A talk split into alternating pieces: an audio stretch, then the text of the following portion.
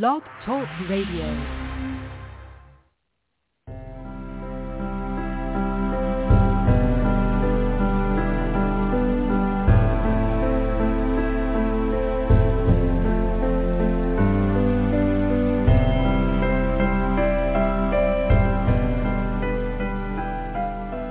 Welcome to Nightlight.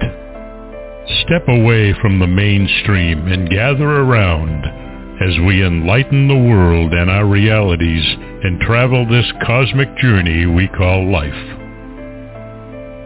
Join us as we share with you and provide that beacon that can guide us all to a better way. Explore with us as we examine a metaphysical montage of spiritual insights covering everything from the mundane to the magical, U F Os to unicorns, and everything in between. This is a time of awakening, of sharing and evolving, of spreading our wings and soaring on the cosmic breath of creation.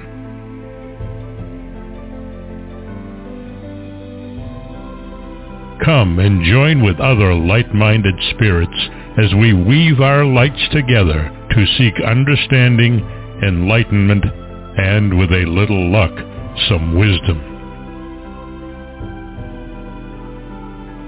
This is Nightlight, a reminder that you are never alone.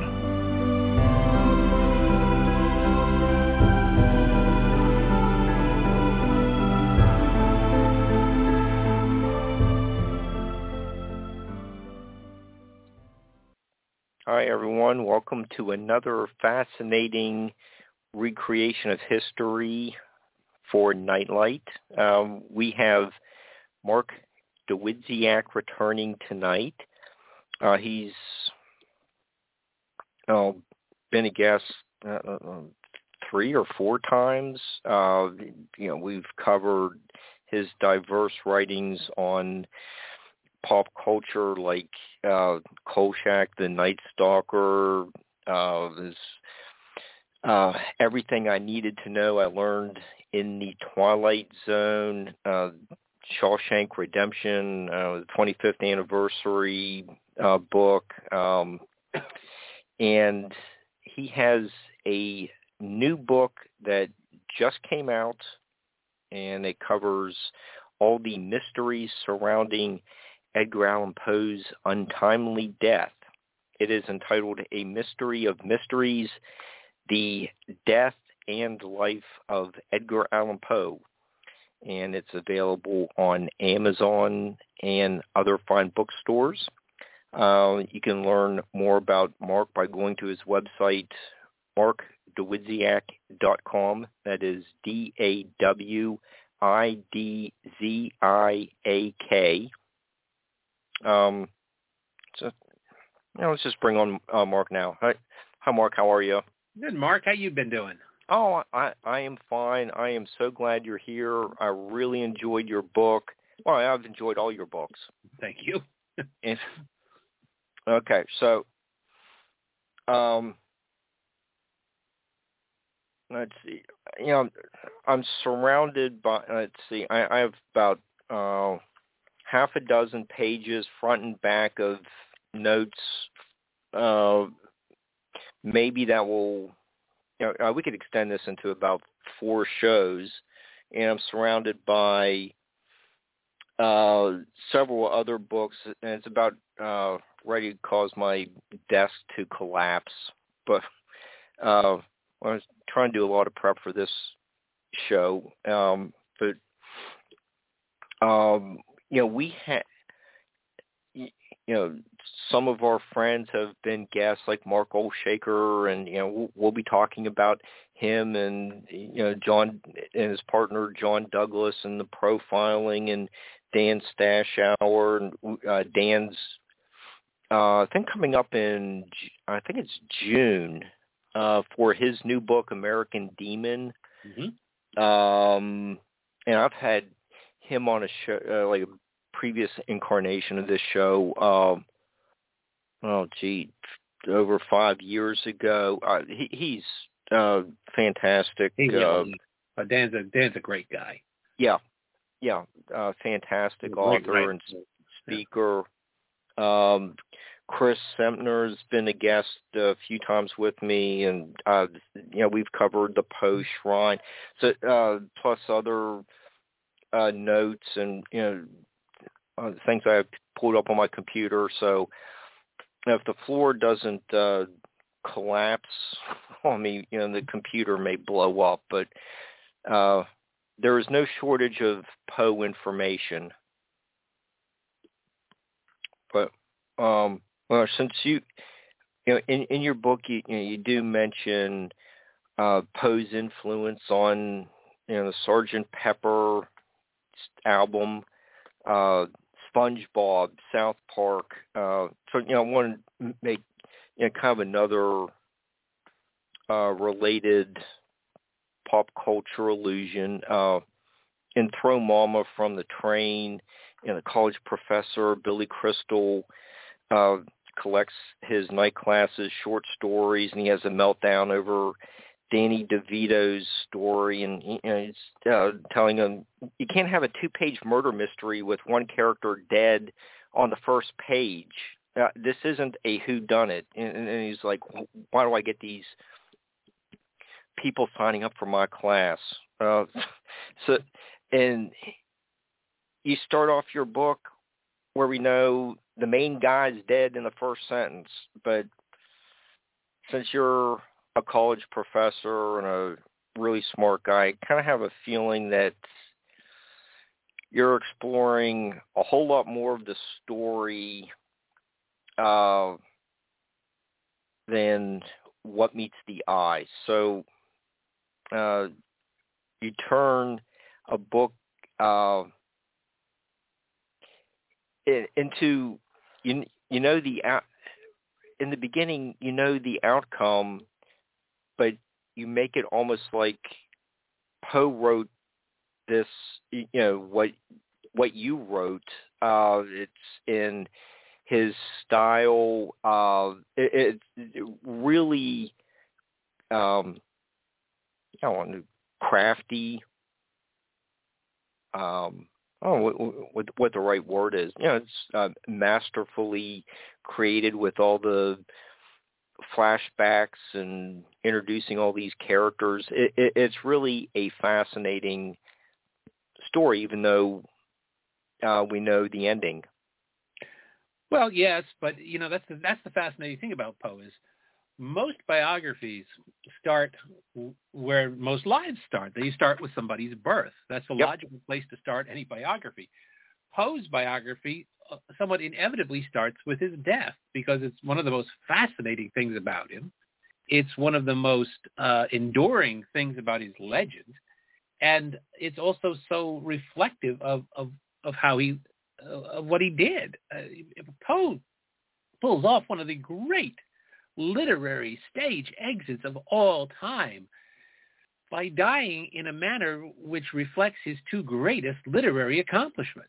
He dies under horrific circumstances, which would not be out of place in one of his own horror stories, and he leaves us with a mystery. He leaves us, in fact, with a double-barreled mystery of not only how he died, what he died of, but also the missing days between when he leaves Richmond and then when he is discovered uh, delirious on the streets of Baltimore a few days later, and nobody knows for certain the answer to either of those questions.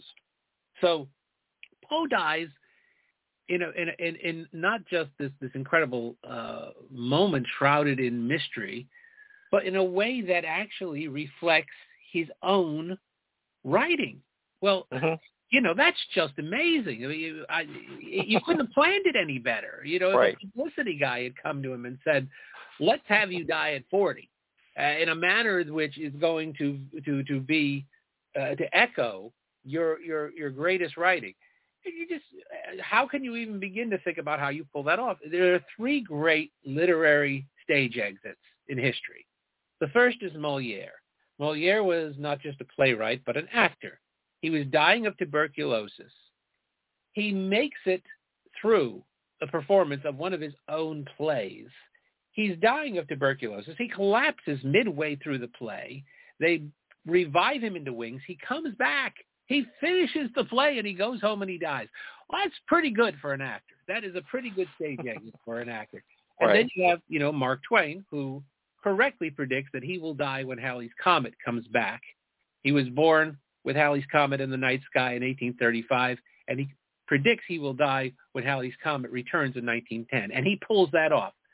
Those are two pretty good stage exits, but in some ways Poe beats them all because he dies in this way that has kept us talking about him. So the book starts uh, at the moment most biographies end. This reverses.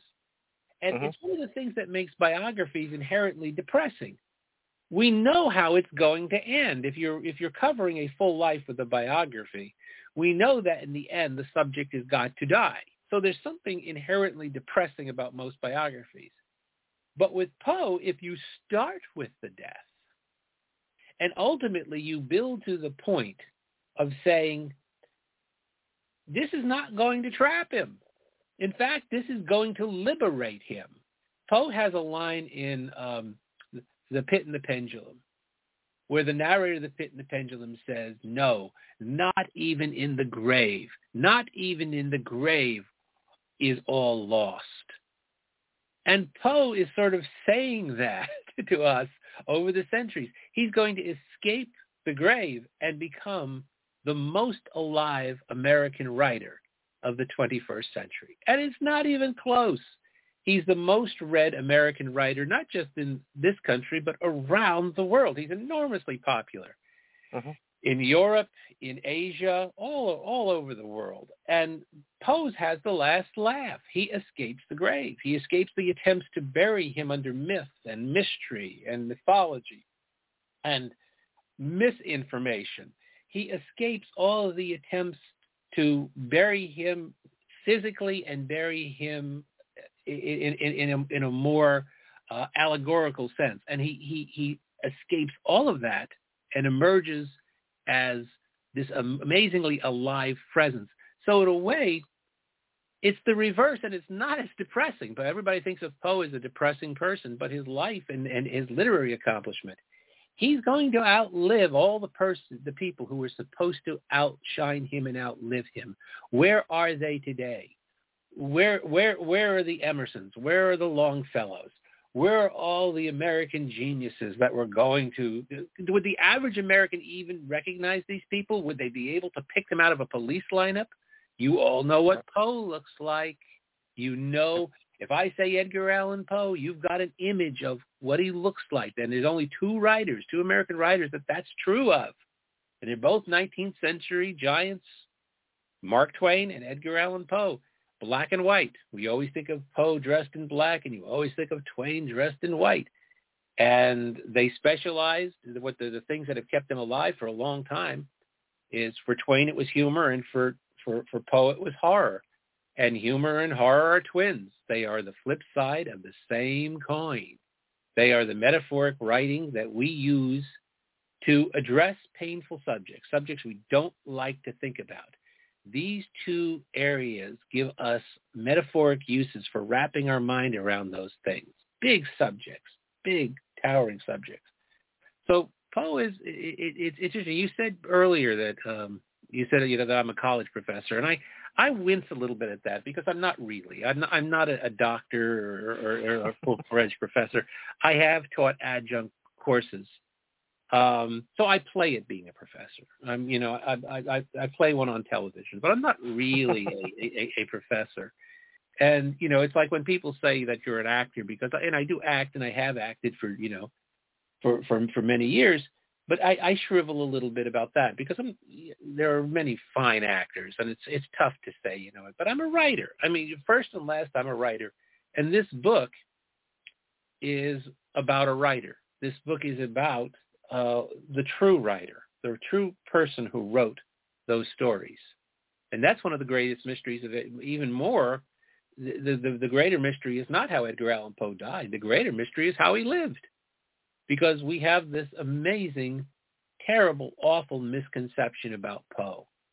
And it has been drummed into us and it has been marketed. That's the Poe that's marketed. We recognize him. Fame's a double-edged sword for Poe. On the one hand, a small little group of stories have kept his reputation alive, but they have also created this almost funhouse mirror reflection of Poe. He's the grandfather of Goth. He's the guy up in the attic, huddled over the manuscript, cobwebs all around him, a raven perched on his shoulder, a quill pen in his hand, a bottle of cognac at reach, and a red-eyed black cat prowling through the attic as he spins these these fever dream stories, probably on drugs or alcohol. And none of that's true. Not a, any part of that is true. That's not Edgar Allan Poe was. That's the myth we've created. And we've created this kind of grandfather of Goth image for him, and we market that. And, you know, is that a part of who Poe was? Of course it was. Was he drawn to that kind of material? He, absolutely. Not only was he drawn to it, he was better at it than anybody else. He, he, he, as Ray Bradbury once said, to me, Edgar Allan Poe took the horror story and he made literature out of it. That's exactly what he did. I, I could. That's that's about. And, and Ray Bradbury was a pretty smart guy, so that's exactly what Poe did. So and and then in his spare time, he creates the mystery story, the modern mystery story, the detective story.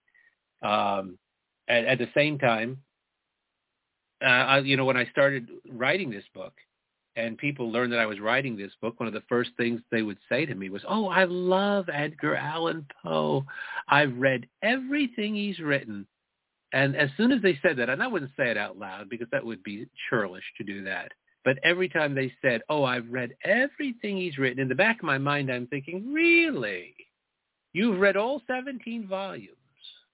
And if you did say that out loud, they they they they look wide-eyed at you. Like, what are you talking about? I've got it, this collection that says The Complete Tales and Poems of Edgar Allan Poe. Yes, that's just a small fraction of what he wrote. He was also a humorist. He wrote as much humor as he wrote horror. And nobody thinks of Edgar Allan Poe as a comedy writer. Now, do they? But nope. He had a great sense of humor. He was very witty, and very funny, could be very charming and very genial. And he wrote as much humor. We just don't read the humor today. We read we read this, the scary stories. That's what made his reputation. And in his lifetime, Poe was not even best known as a short story writer, a fiction writer. He was best known as a critic in his lifetime. He, he was known as a very harsh, exacting critic of American literature because he believed that American literature would never grow up, would never escape the long shadow of Europe until it, it, it, it broke free of those bonds and created its own literature. So he had very high standards for his own country's literature. And he was so harsh in his criticism that he was known as the Tomahawk Man. But he was a great critic. He was, and this is lost by people, is that this is completely lost to most people, that not only was he best known as a critic, he was really good at it. His judgments hold up today because the, the, the literature he condemned has been wiped away. You would would never have even heard of it. And the stuff that he championed, he, he recognized the genius of Nathaniel Hawthorne. His his judgments were were, were were pretty sound and pretty correct. So in Poe's lifetime, he was known best as a critic, secondarily as a poet, and third as the author of short stories, horror, and mystery. Our century has reversed that. We know him first as a short story writer, second as a poet, and third, if you know it at all, as a critic. So we have this completely skewed view of Poe. And it, and that's one of the reasons I wanted to write the book. I wanted to somewhat rescue Poe's reputation because the myth suggests that Poe wrote these stories out of some kind of madness and obsession. Yeah. And that sells him short as an artist. He was a, he was not that guy. He was a very exacting artist He revised his work constantly. He was very careful. He was the first American writer who tried to make his living completely on his literary efforts as a writer and an editor. Not that he was tremendously successful at that, but most writers of that time had other jobs. The most, even Washington Irving had to take uh, government jobs. Government, he was an ambassador. Melville uh, did that too. Melville did too, and and, and Hawthorne. others.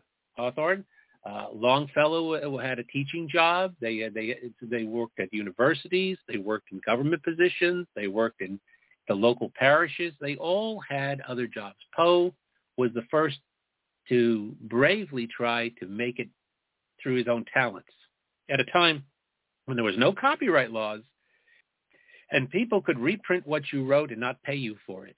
So he made very, very little money, shamefully little money off of what he wrote. Um, but he never stopped trying. And in all this time, you know, and I think that there's a feeling that, like, you know, Poe, another myth about Poe was that he was perpetually drunk. And the truth is that Poe had very long periods of sobriety, and he had to. He only lived to be forty, and he wrote enough to fill seventeen volumes, and it's it's of a very, very high quality. And it's not just the horror stories. It's not just the mystery stories. It's not just the poetry. It's not just the criticism. It's not just the humor. it's it's all of these things. Uh, and so Poe was a versatile writer. Um, and, and we've, you know, missed him as far as his, probably what he looked like. There are only eight known photographs of Poe, what we call daguerreotypes. And, uh, almost, and, and the vast majority of them were taken in the last two years of his life when his health was starting to fall apart. So our view of Poe is all, is primarily based on a handful of daguerreotypes taken in the last two years of his life. He didn't even grow the mustache until the last two or three years of his life. And we can't even imagine Poe without that little mustache. But right. he, he didn't wear it for the majority of his life. He lived to be forty, and he probably grew it at the age of, you know, thirty-seven. Um, we do have an early daguerreotype without the mustache, and we do have a few um, paintings, portraits done of him. But it still does not expand our visual sense of Poe, because all of these paintings and all of these photographs, you could put them all together, and they all come from the period eighteen forty-three to eighteen forty-nine, the last six years of his life. We have no record before that. And, and uh, just on Facebook today, there was, uh, you know, the Chris's Uh, Uh, Poe Museum in Richmond had, had that uh, post of the ambrotype. Mm-hmm. Uh, it's what, one of those daguerreotype uh, right. photo type uh, with a uh, what do you call it? Like an embroidery around it. Um, yeah, uh, that was badly in need of restoration. You know, bad, badly in need of being restored. Uh, it's all faded, it's, it's, it's disintegrated, and uh, so it's a relic that needs to that that, that badly needs to be uh, restored. But it still falls into it again. If you look at all the images that we have of Poe, they all come from the same group of pictures. They all go back to the same group of pictures. There were a lot of engravings done of Poe over the year, but when you look at them closely, you say, "Ah, oh, that's based on that eighteen forty-eight daguerreotype, or that's based on the the, the the the daguerreotype that was taken in Providence, or that's the one from Richmond."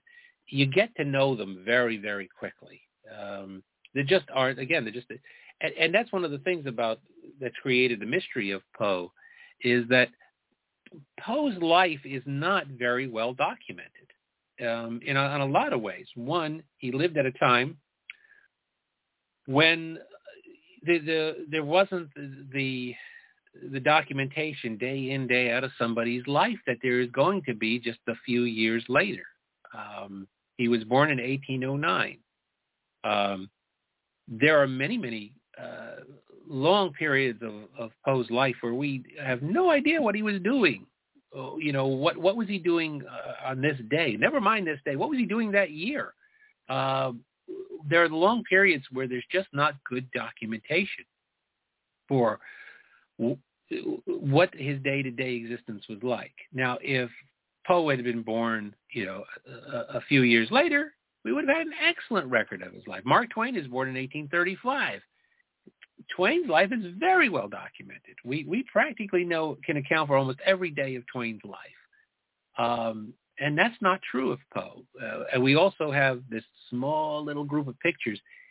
If Poe had lived into the second half of the uh, of the nineteenth century, he may have lived to the era of the the Kodak, the, the, the candid photograph where anybody could take pictures. You did not have to go into a studio and sit really stiff and hold a pose for many seconds because the lens had to stay open. And think of what that would have, if we could have had pictures of Poe playing leapfrog in the front yard of his house, if we could have had pictures of Poe laughing and joking with his friends, if we had pictures of Poe playing duets with his wife, Virginia, if we had pictures of Poe winning broad jump contests, all of which he did because guess what? He was athletic, and we don't think of Poe as athletic. How would that all change our image of Edgar Allan Poe if we had that kind of record?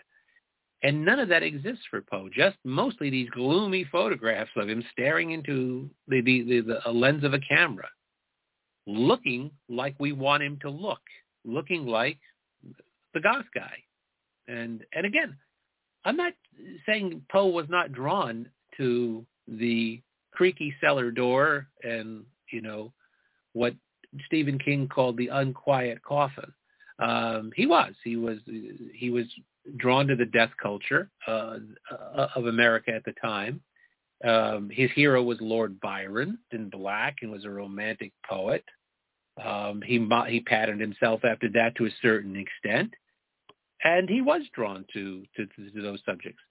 But that's just a part of who Poe was. And to understand the guy who wrote those stories, you have to understand the rest of who he was.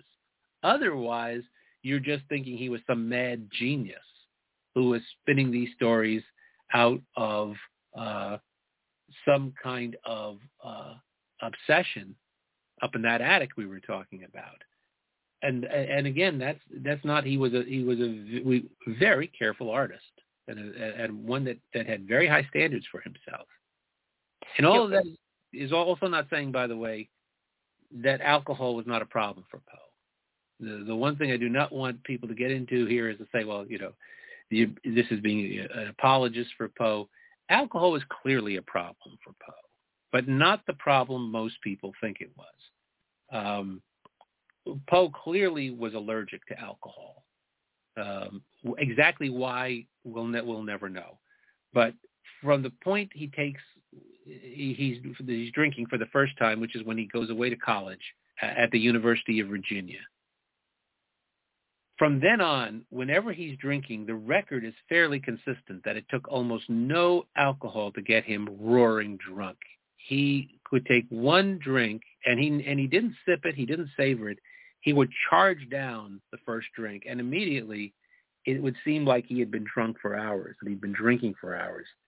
And then he took a long time to recover from it. It wasn't just the next morning hangover for him. It took him days in bed to recover from these from these binges. So Poe definitely has a, a problem with alcohol, and one of his problems is he picks the wrong time to drink. Every single time. He's one of the most self-destructive writers in, in history.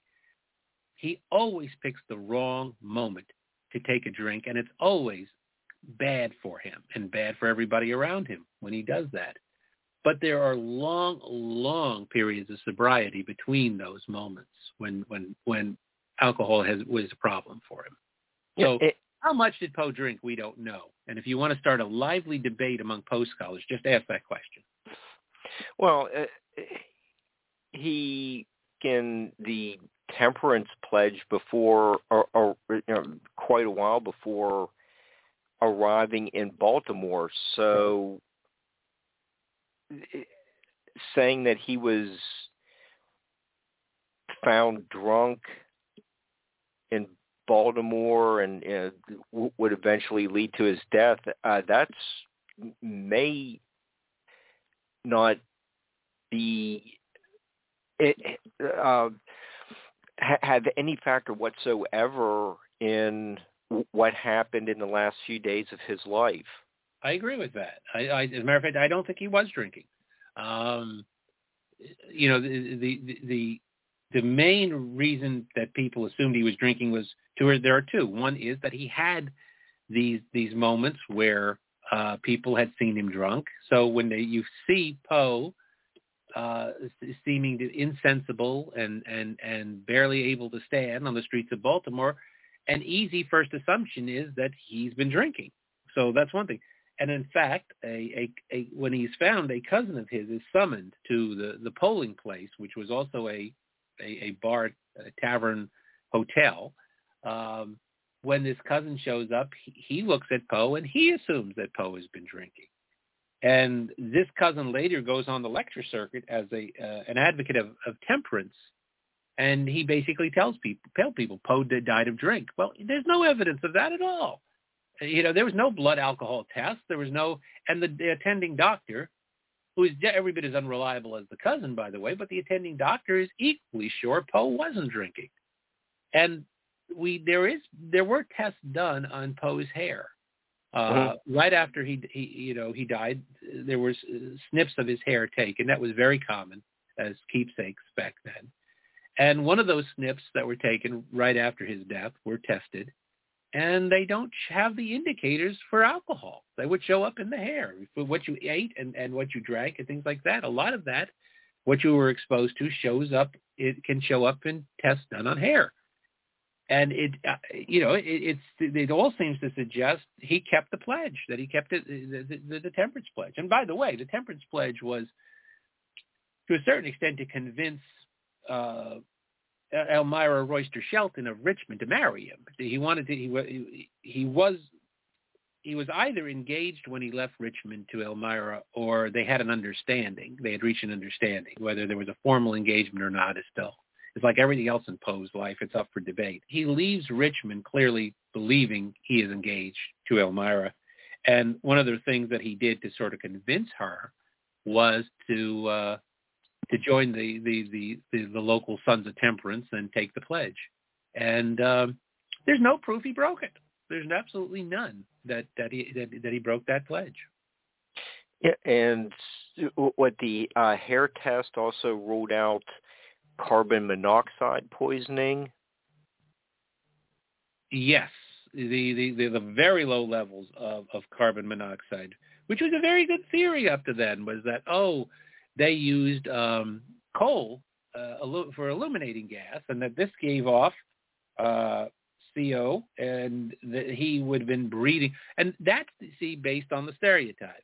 If Poe was the guy in a confined space up in the attic, hunched over with a, with this illuminating gas uh, there, then that's not a bad theory.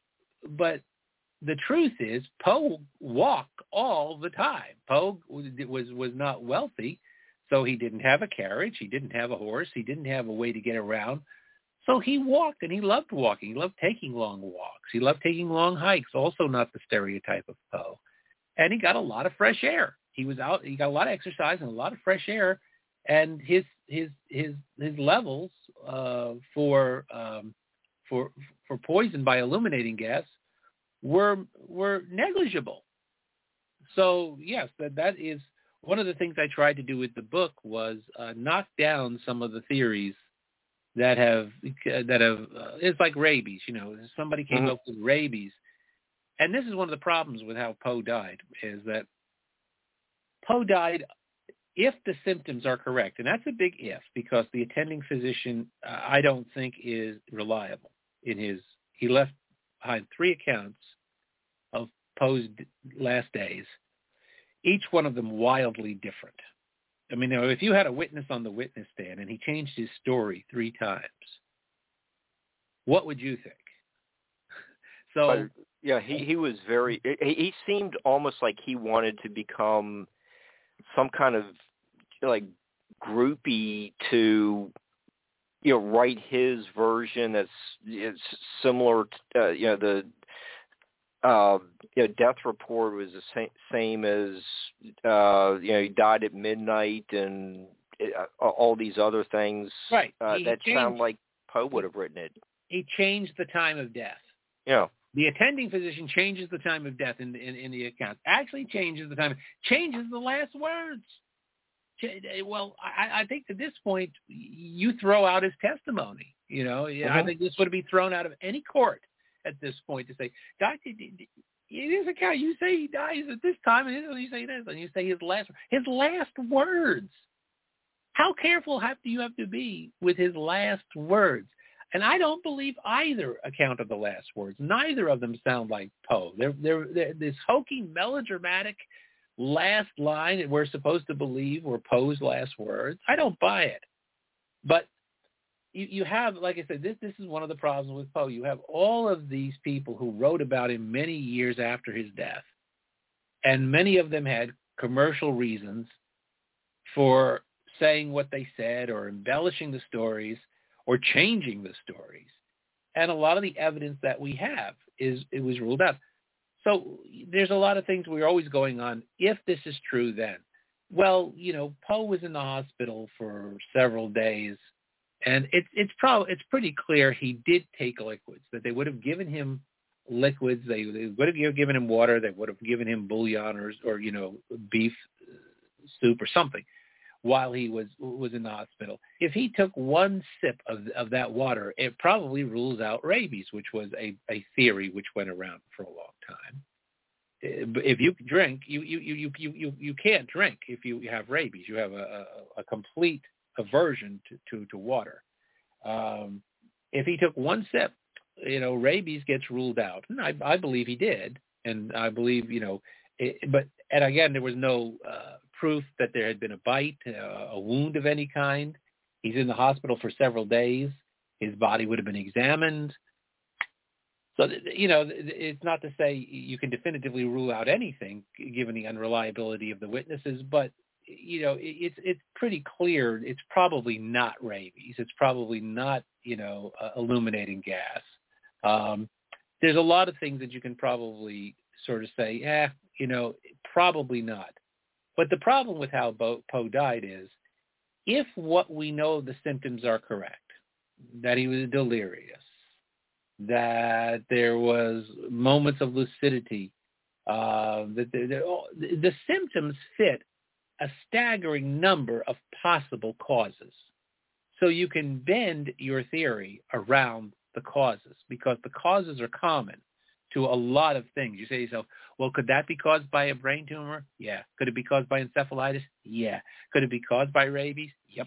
Can it cause the, the symptoms of a lot of those things are very similar. And what we do not have is uh, truly reliable information to fill in. Instead of bending the theory to meet the evidence, we need the evidence. And that's what's missing with Poe. Um, It, it, it, and it, you get the, you know, uh, you know what seems to be pretty, you know, uh, standard discussion of the death scene is uh, he's yelling Reynolds.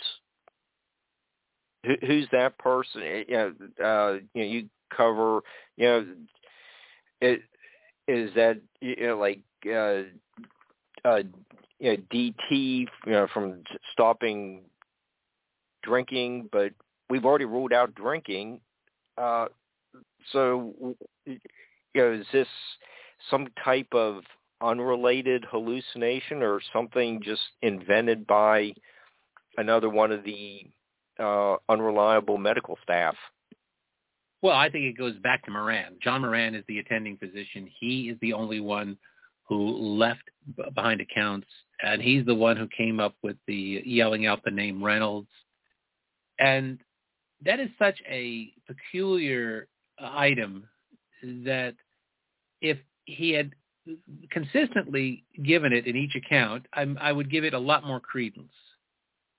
But by the second time he tells the story, that item has disappeared from his account. Not only has it disappeared by his account, but the name Reynolds is now given to a family who visits Poe, supposedly visits Poe. Um, and, and there is no account of a family named Reynolds visiting Poe or why they would. So the doctor has invented a new new reason to use the name, the same name. This is beginning to sound a lot like fiction. This is beginning to sound an awful lot like what a fiction writer does, and I think that there is, that is. So did Poe call out the name Reynolds? Um, well, an army of people have been searching for the identity of, of Reynolds, and I do think it could be based on complete misinformation. I don't trust Moran at all. Uh, when when when there are the three accounts changing that much, and you're dealing with something like the death uh, of a great writer, I and and you're that unreliable, I don't know how we take very much, you know, on faith to, for, for for for what he is saying. Um, so no, I, I, I don't. I'm not convinced that, that Poe called out Reynolds. Um, I, I, I'm suspe- I'm suspicious of almost everything when it comes to the circumstances of Poe's death. Yeah. uh, this and you know, what's he doing in someone else's clothes? That's a great mystery. See that, that, yeah. that that's that we know that he's got these ill-fitting clothes, and I mean this seems to support the idea for one of the theories about the missing day is that Poe got cooped, and cooping. There was an election going on in Baltimore, and Baltimore was a very, very rough town. And even by East Coast standards, if you had a harbor back then, and you were an East Coast city in America in the eighteen forties, you had a rough section. You had a section near the docks where, you know, the the people came and went, and uh, life could be very cheap. So uh, if Poe arrives from Richmond and he gets off the boat in Baltimore, the theory is that he gets shanghaied uh, by these roving bands who would round up people to become repeat voters. And in between, they would keep them in pens, coops, chicken coop type. It was, that's where it comes from. It's like you're, you're, you're, you're cooped up. And that's how it became known as cooping. And there was an election going on at the time. And it's a very good theory to uh, to to explain Poe's missing days. The problem is there are no witnesses. No one person has ever stepped forward to say, I saw Poe at this polling place. I saw him brought to this polling place. It would it would, it would explain the, the, the why he was wearing somebody else's clothes. Sometimes they change people's clothes so they could be repeat voters, and it would reduce uh, the likelihood of them being recognized if they were wearing different clothes. So sure, it, it's also a very Baltimore explanation because, you know, back then Baltimore was such a rough town. Its nickname was Mob Town uh, because they would riot at the drop of a hat, you know, they, they, and they, they took their rioting seriously. They would drive the mayor and the sheriff out of town. You know, it would take days to restore order. I mean, people look at riots that go on in American cities and say, isn't that terrible? It, you know, read your history. This has been going on, you know, since the earliest days of the Republic. And uh, Baltimore had this down to a fine art. Uh, it, so Poe's in, in a dangerous city, and he's at a time when there was an election, and cooping is a very, very good theory. I, I, I lean towards that theory myself as, the, as an explanation for the missing days. It's almost too perfect. It's almost one of those theories that it so fits Baltimore and it so fits all the evidence that you almost want to go, yeah, but it's almost too pat. It's almost, you know, and again, and there are no witnesses. So, I mean, if you if you if you if you put a gun to my head and said, uh, you know, choose, you know, what what caused the missing days, I'd go with cooping, yeah, you know, because I, I don't I have never heard a better theory. But I'm also very quick to say there's no proof. Well, he he had a meeting with a doctor. It was like what uh, Doctor Uh, John Carter. Yeah, in Richmond. This yeah. Uh, okay, so one of his last people that he is talking to b- before the missing days start is a doctor. He, uh, uh, the doctor did not really notice.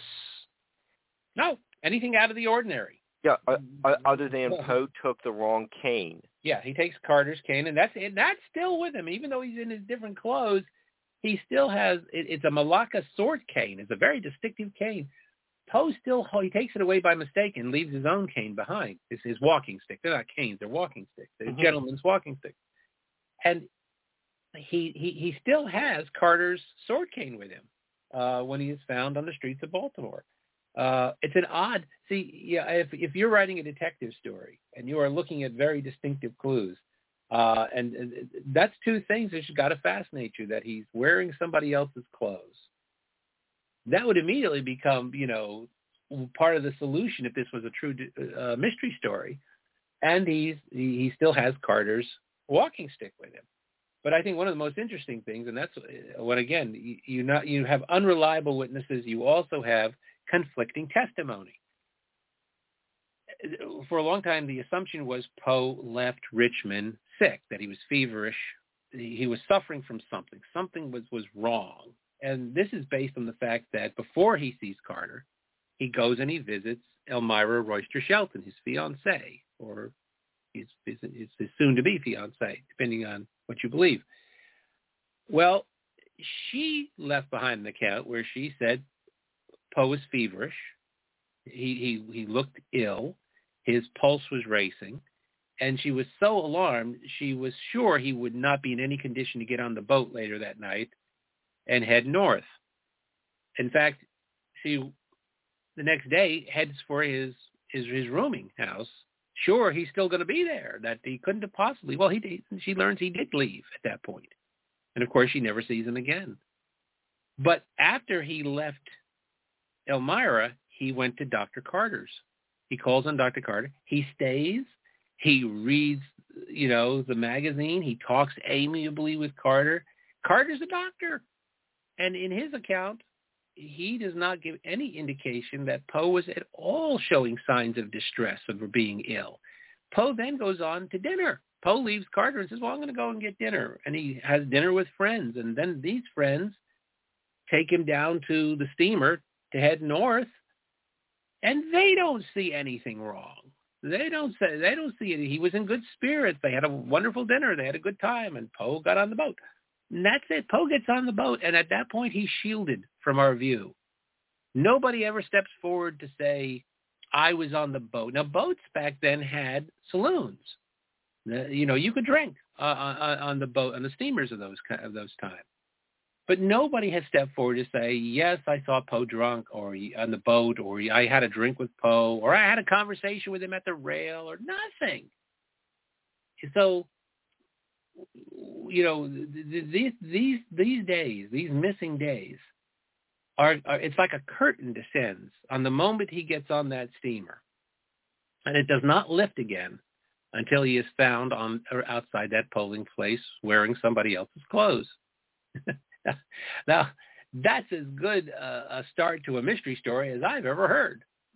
So, um, and, and and the fact that nobody has ever ever stepped forward in the, in, in the years and years that followed to say, I passed him on the street, you know, anything, anything that tells us he was at this particular point at at that moment in those six in those missing days. So again, it's it you have unreliable witnesses, you have conflicting testimony, and you have interpretation of the conflicting Uh, and, and, and unreliable testimony, all of which always brings us back to, you know, the very first conversation I had about this book, uh, which was with uh, an editor at Saint Martin's. And, um, you know, it's curious. I, I, I didn't really set out to write a biography of Edgar Allan Poe. Poe has been a favorite author for most of my life. He's he's in the pantheon of my favorite authors. And I, he's an author I've carried through my my entire life. I have read as much as I could get my hands on. I have an enormous Poe library, and uh, I've, I've, I've read about him and researched him constantly. My wife and I do a two-person collection of Poe material, poems and short stories, which we've done for many, many years. And yet with all of this great love of Poe and this this, this intimate knowledge of Poe, um, I never thought of myself as a potential biographer uh, for Poe. this really comes out of this conversation, and it's it's because I wrote the Twilight Zone book. Um, that the everything I need to know I learned in the Twilight Zone had done well enough uh, for Saint Martin's that we had the inevitable follow-up conversation. Um, when you sign a book contract, there's always a clause where you owe the publisher uh, an option book. Now, they don't have to do it, you, but you have to give them an, uh, uh, the option to to publish your next book. And then it's their option to either do it or turn it down, but you have to at least offer it to them.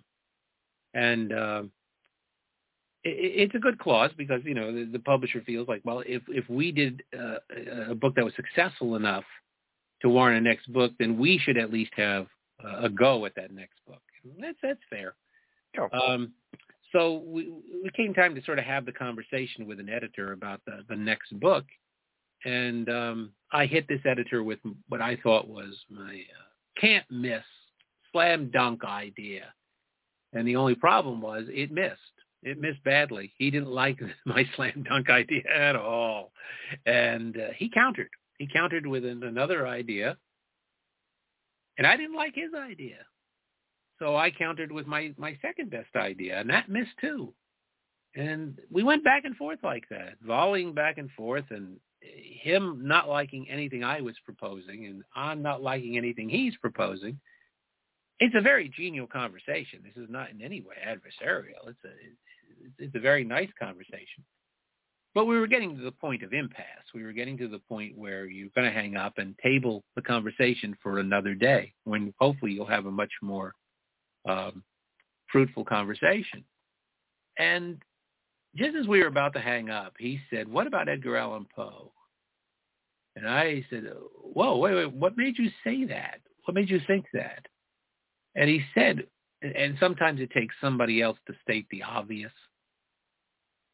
He said, "Well, it just seems to me he checks a lot of your boxes." And I, I said, like, like how? What do you mean? He said, "What do you, how does he not? You've written about horror topics like Dracula and the Night Stalker. You have written mystery topics like Columbo.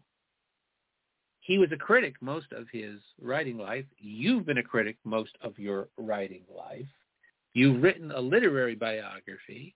And you have written books about a great nineteenth century American author, Mark Twain.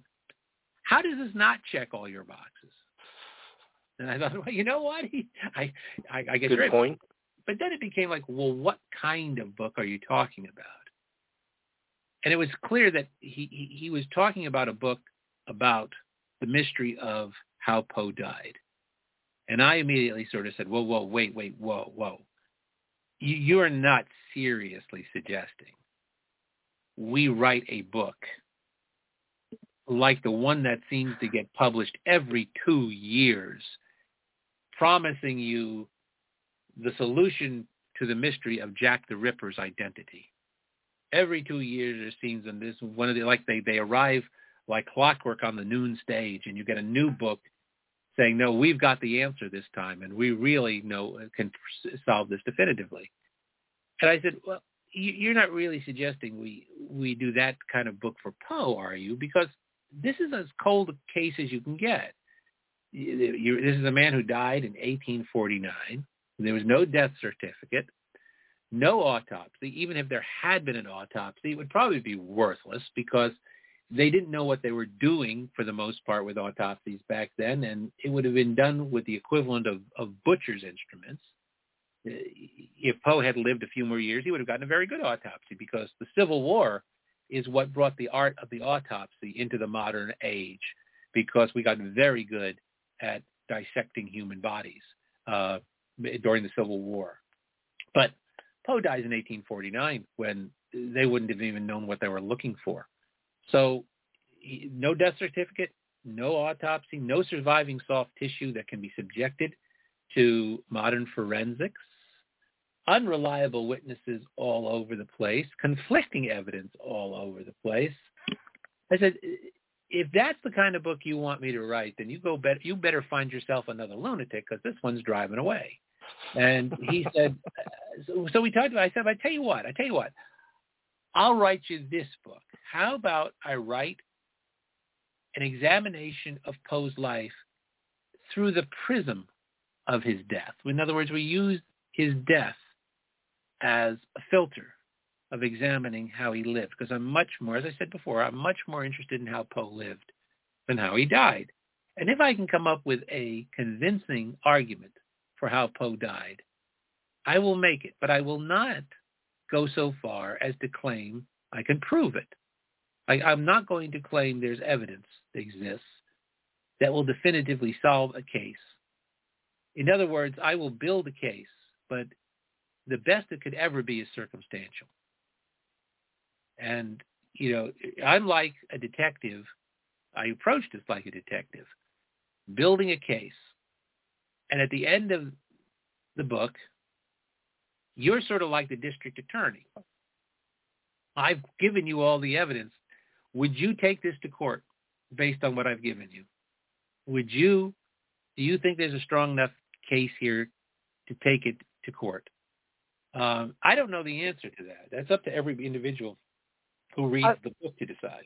I think you make some ve- very valid point. I've I've heard a lot, you know, the alcohol, rabies, you know, the brain tumor, you know, from the moving of uh, the body from the first uh, resting place to the grave you could see now, and the, you know, rattling inside the skull. You know, that, okay, that's a possibility, and uh, you know, ruling out things. You know, you're bringing in the uh, O T C um, testing from uh, what five thousand years ago.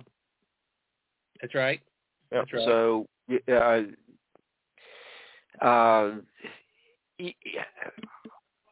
I think you may, you do present, uh, you know, convincing evidence of what uh, very may well be the explanation for why Poe died at uh, an early age.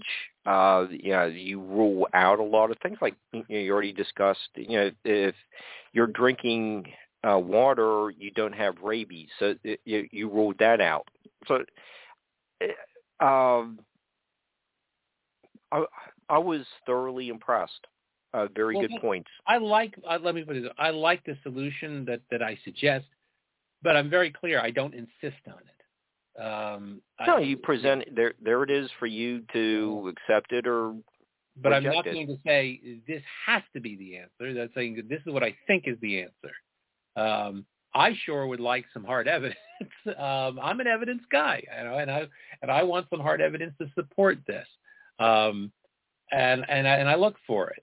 But I think, you know, I, I think I've built a very strong circumstantial case, and you can circumstantial cases. People do get convicted on circumstantial cases. If the link of evidence is strong enough, a D A will take a circumstantial case to court, and if it's strong enough, it will convince a jury.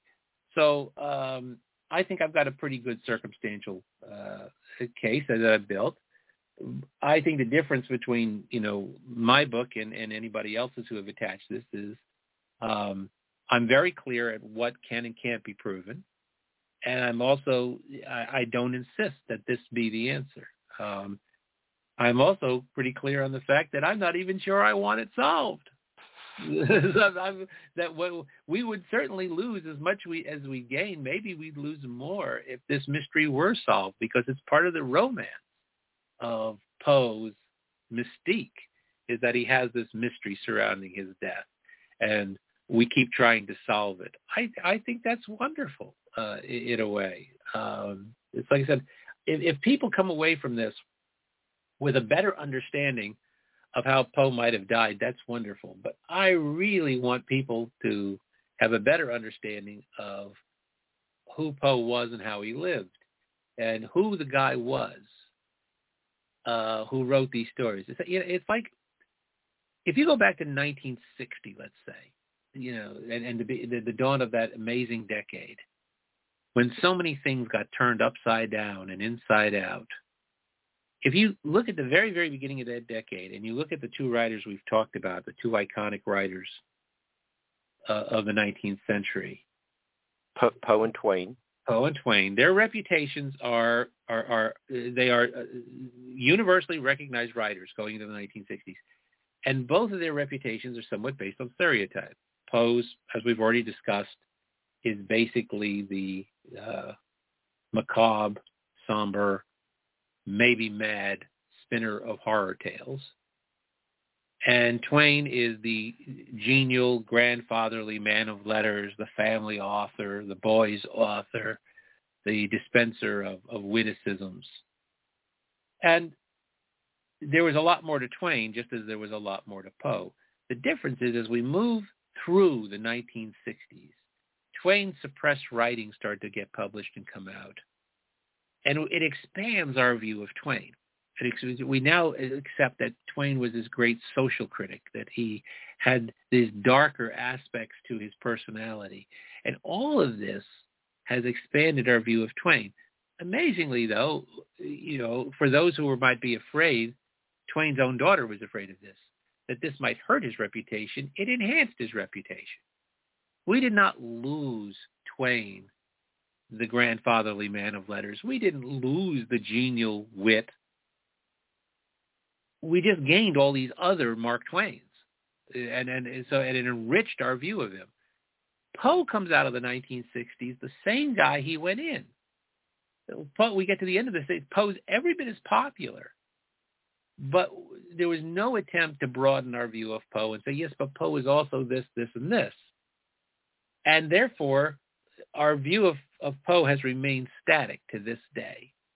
Our view of Poe largely today is the same view we had of him in nineteen sixty. And what I want to say to, to, to people, you don't have to be afraid of losing the man who made us afraid. He ain't going nowhere. That, that guy's always going to be there. That, that, that guy is, is rock solid. By accepting that there was a lot more to Poe, we're not going to lose that other Poe. We're just going to gain an understanding of how he actually wrote those stories. And in order to do that, the very first thing we've denied him, which is a sense of humor. Poe was a richly comic guy, and this was something which I started to suspect long, long ago, not only from reading Poe and realizing how much humor there is. Even in the horror stories, there are some, some richly funny moments. But also reading his his his his, his criticism, which have some, some razor sharp blasts in them, very funny, and then his, his humor that he wrote, his satires, his hoaxes, all of these things. You know, I knew Poe had a sense of humor, but the other thing that drove it home was getting to know a lot of horror writers. And one thing that I noticed about almost every horror writer and horror director and even horror actors that I interviewed over the years, and I interviewed a lot of them, is they had one thing in common. Almost all of them have of humor. And when I commented on this to people like Robert Bloch, who wrote Psycho, or Stephen King, they said, well, of course, you have to have a sense of humor to do this. It's It, it, it is part of the essential makeup of a horror writer to have a sense of humor. You'd go crazy if you tried to write this stuff and you did not have a sense of humor to keep you grounded. So in other words, Poe not only had a sense of humor, he had to have had a sense of humor. It would have. It's it's it's the the first thing we deny him, and it's the most essential part of his makeup he had to have. And the more you learn about Poe, the more you realize, oh, yeah, he did. He did have a great sense of humor, and he was funny. And he needed it to write those stories. So in order to understand the Poe who wrote The Tell-Tale Heart and The Cask of Amontillado and The Mask of the Red Death, in order to understand that Poe, you have to understand the real person and where the writing came from and how it came from. And like Vincent Price uh, told me uh, about Poe, that Poe was was absolutely curious about. He had one of the most acquisitive minds. He was interested in science, in rocks, in flowers, in physics, in travel, in geography, in, in religions and languages. And he is interested in everything. And that is something that a horror writer also needs, is this, this, this ability to be interested in this wide world around you. And these are things that, that work against the stereotype of Poe. And, and and once you realize that this was who Poe was, it makes the fact that he wrote the horror stories and was so good at it logical. It's like, that's why he was so good. He wasn't good at it just because he was some freak of nature. He was good at it because of all the other parts of his personality, all synced up beautifully to be this great horror writer. Yeah, and you, with a statement like that, you kind of give us an indication of what his mom was like. I'm sorry, uh, what is, did you say his his mother? Yeah, she would. Yeah, uh, yeah. She, she, uh, or he, he seemed to have a very similar mindset. Yeah, like he, he um, he, if you, if you, um, Elizabeth, who who dies very young, uh, she's only twenty-four of tuberculosis, and Poe is only, he's two going on three when she dies, and most accounts put him at the the deathbed. Um, he, she she was an amazing actress. Now, being an actor in America in uh, around eighteen ten, eighteen eleven. This is a very, very tough existence. Um, you had to learn a lot of roles. You had to commit a lot of roles to, to, to, to, to uh, by heart, because you had to be ready to go at any point to play anything from Shakespeare to comedy to melodrama to music. You had to be able to dance. You had to be able to do comic bits. You had to be able to to sing. And if you weren't doing any of that, you were probably taking tix- t- tickets in the box office, or you were moving set pieces, or you were, and the theaters themselves were death traps. They almost always burned down, and the conditions where the dressing rooms were rat infested and just uh, disease ridden. The hotels you stayed in were terrible. Uh, with, if yellow fever or cholera were, were raging, you'd probably get it uh, because you were out there. Uh, living this very, very hard life. And Poe's mother was tough. She was the, the the daughter of actors, and she had been brought up to work hard. And Poe got um, not only his creativity and his touch of genius from Elizabeth, um, he also got her work ethic. He's a very hard worker, and this is, again, this works against the, the mystique of Poe, because, you know, we prefer to think of him as being inebriated all the time. But he had a tremendous work ethic, especially when he's working as an editor of the magazines. He's doing a tremendous amount of work uh, for those magazines, staggering amount of work. And um, unfortunately, you know, his his, his father, uh, David Poe, he inherited some things from, from David as well. Um, he inherited some of the bad things from David. Uh, David Poe had a problem with alcohol. David Poe was extraordinarily sensitive to criticism. Uh, Poe got that. And uh, so he inherits things from both parents, but uh, a lot of the things that are sort of the mark of genius. And that's interesting, too, is that in later in life, Poe does not disown his heritage. And you have to remember that when Poe is adopted by the Allan family, and he's never really adopted. He's a, he's a foster child. He's never they never formally adopt him, and then ultimately John Allan disinherits him. But he he he has pretensions of, of being a Virginia aristocrat, a gentleman, and that class looked on the theater with abhorrence. There was a one of the nicknames for the theater was the legs of Satan. You know, actors were, were, were viewed as maybe one step up from, from prostitutes in in that time. And Poe was very proud, particularly of his mother.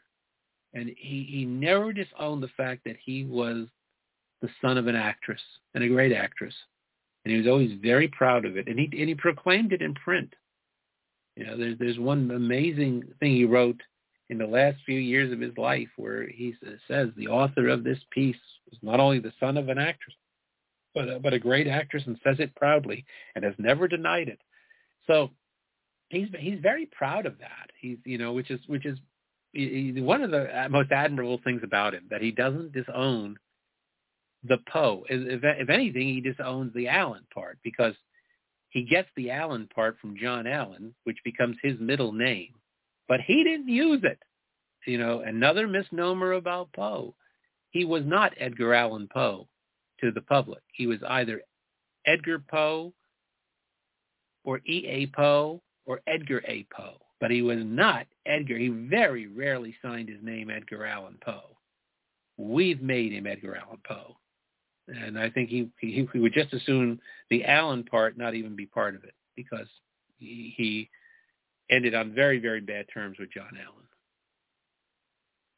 Yeah, Mark, in, in your um, A Mystery of Mysteries, you do talk about literary forensics, and you know, you do consult with um,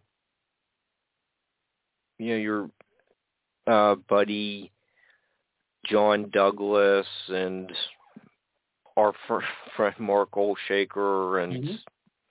I think uh, I think Barbara has a photo of uh, uh, with you signing your Shawshank book that I sent to my uh, friend, the Red Dragon Rider, and Johnny and Helen Holmes are at the, at the hotel. hotel restaurant, and you know Mark, Mark sitting uh, behind us. Uh, but you know, I made copies of that uh, photo. But I, you know, Mark is is you know really, uh, or Mark and John are you know, just a fascinating writing team. Uh, yeah, just looking at all these, you know, little details that, you know, we've been discussing.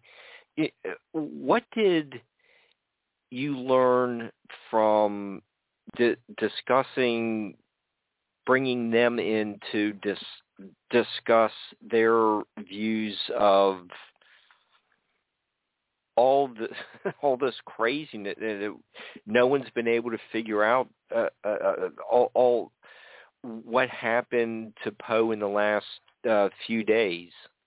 You know, um, and it was, you know, I, I was saying about how, you know, I took some chances with the book, and uh, one of them was the dual narrative, um, because, again, I just didn't want to write a traditional biography of Poe.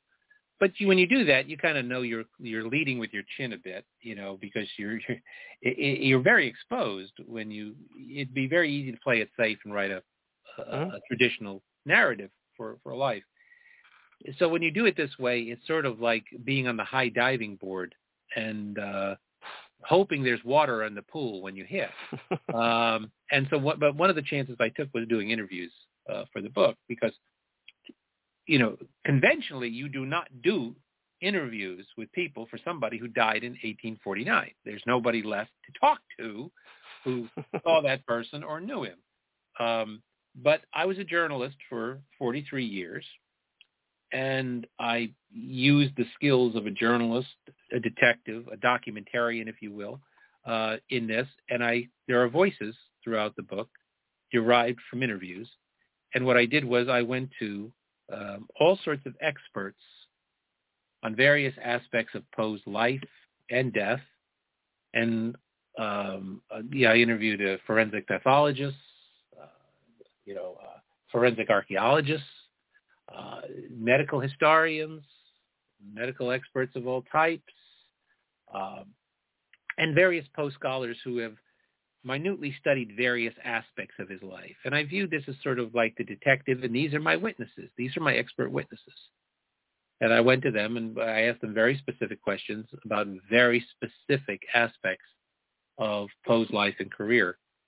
So uh, I went to Mark Olshaker and John Douglas, uh, primarily because I, I wanted an F B I agent, and I wanted the best. And uh, and I wanted, you know, his view of what how how how an F B I agent would view this case if if uh, it were presented to him. Um, so that was one of the questions I had for John. But I also wanted to, John and Mark have both been, and they said this in one of the Mindhunter books. Poe is widely credited as being the father of the modern detective story. He created the character in C. Auguste Dupin, who is basically the role model for Sherlock Holmes and all of the master sleuths that are going to follow. Uh, Conan Doyle himself said that. Conan Doyle basically said the mystery story was nowhere until Poe comes up with Dupin and writes The Murders in the Rue Morgue. So um, Conan Doyle gave Poe full credit in a number of occasions. So we, we grant that, that Poe is the father of the modern detective story.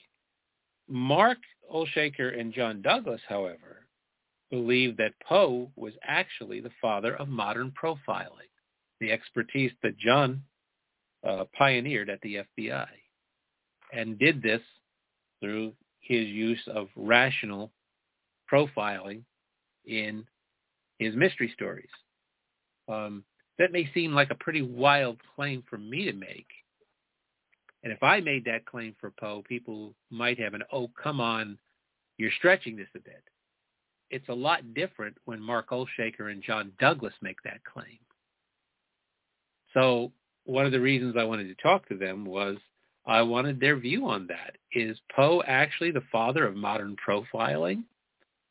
According to John Douglas, he is. And there's no greater authority on the subject than John Douglas. That's the reason I went for these voices. Um, these were people who could say things with authority, with great authority, um, and, and, and say it based on their own expertise. So, you know, if I have, you know, one of the leading experts on, you know, a certain disease or a certain uh, city where Poe was living at a time, I went to them and said, you know, tell me about this. You know, you know more than I could ever know in studying a lifetime because you have spent a lifetime studying this. Let me tap your fine mind and use your expertise. Tell me about this. And that is how I built, you know, my witnesses in all of this, was to talk to people who then, now that is a very unconventional way to write a biography. And, and and I and by the way, I encouraged all of them to speak as candidly as possible, not to speak as, you know, serious-minded academics or, you know, cop speak or forensic speak. I, I encouraged all of them to to put it in, in ways that would be relatable by people not of their professions. And from that came gold. Almost everybody came through, so that when I quoted them, I quoted them in a way that I think really helps bring Poe's story alive. Um, Ed Pettit, who is at the, the Rosenbach uh, Archives and Museum in uh, Philadelphia. Now, one of the things that people do not know about Poe is, if I was to say, what cities do you associate Poe with? You know, most people would come up with Baltimore first. Because Baltimore has embraced, but now in truth, Poe didn't live in Baltimore very long. He actually lived for a few years in Baltimore in the eighteen thirties. Um, and his family was from there traditionally. The Poes were from Baltimore. But he was born in Boston, and he grew up in Richmond. And he only lives in Baltimore for a couple of years. But he goes, but he ends up dying there. And that's it. You know, that's the big thing, you know. So there, there's a friendly rivalry among the cities that claim Poe. And and truly, uh, five cities have a very good claim on Poe. Boston, because he was born there, you know. New York, because he was living there the last few years of his life, and that's where he was living when The Raven was published, and that's was where he was living when he died. You know. Baltimore. Richmond, because he grows up in Richmond. So Boston, New York, Baltimore, Richmond. And then the fifth city is Philadelphia. And Philadelphia is probably the one we, we, we associate with him the least. And yet, he lives in Philadelphia for about six years. Six of his adult years are spent. That's not inconsiderable for a man who only lives to be forty. And those six years are his prime years as a writer. He lives in five different residences when he's in Philadelphia. And he writes most of his best-known stories. When he, he writes The Fall of the House of Usher, The Pit and the Pendulum, uh, The Black Cat, The Tell-Tale Heart, uh, Murders in the Rue Morgue, uh, the, the Gold Bug. These all come out of uh, of the Philadelphia years. The Philadelphia years are his his his prime years as a short story writer, for writing the things for which we most remember him for. Um, and and and poor Philadelphia gets the the the the, the least association with Poe. So you know, I asked Ed Pettit about this as a a literary spokesman for the city of Philadelphia. And and again, I told Ed to speak as colloquially as possible. And Ed said, um, when you go into the Hall of Fame in baseball, you go in under the the jersey for the team for which you put up the big numbers. Poe put up his big numbers here in Philadelphia. This is where he's on the hitting streak. Now, who says it that way? Who puts it that way? But what a relatable, wonderful way to put Poe's literary accomplishments, his golden years, into perspective, is that he put up his big numbers here. That's a great way to put it. And no other biography is going to have that phrase in it, uh, you know, related to Poe. So uh, that's just one example. I, there, uh, there were so many wonderful examples of that.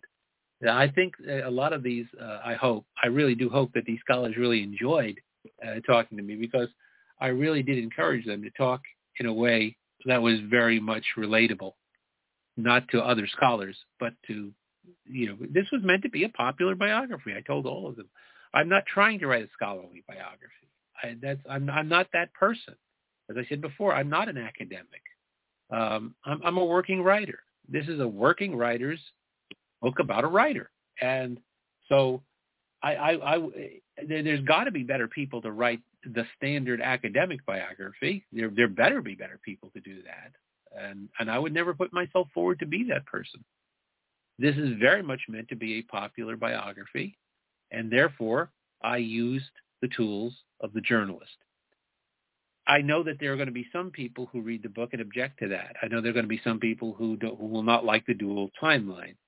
And um, if they object to that, um, I will. All I will say is I will paraphrase what Stephen King said when he said that uh, if you object to the types of stories I write, if you object to my inclination to write about things horrific and terrifying, all I can tell you is it's what I have.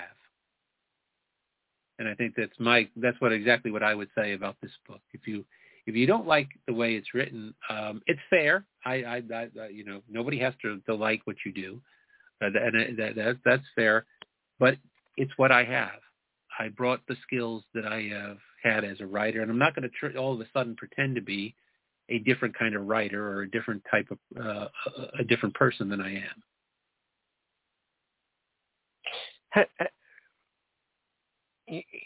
When this book came out, uh, what uh, last you've been doing some uh, regional library uh, talks and um, lectures he- here and there. Um, how are the audiences uh, responding to your discussions? Oh, so far, wonderfully. I have to say, I think talking Great. about Poe is, you know, you're not going in and, and talking about, um, you know, the essays of Emerson or the, you know, some old English author like Hazlitt or some some such thing. You're, you're talking about Edgar Allan Poe, and that's fun. And it's you, it should be fun. If I can't make Edgar Allan Poe fun, then I I, I would need to hang it up.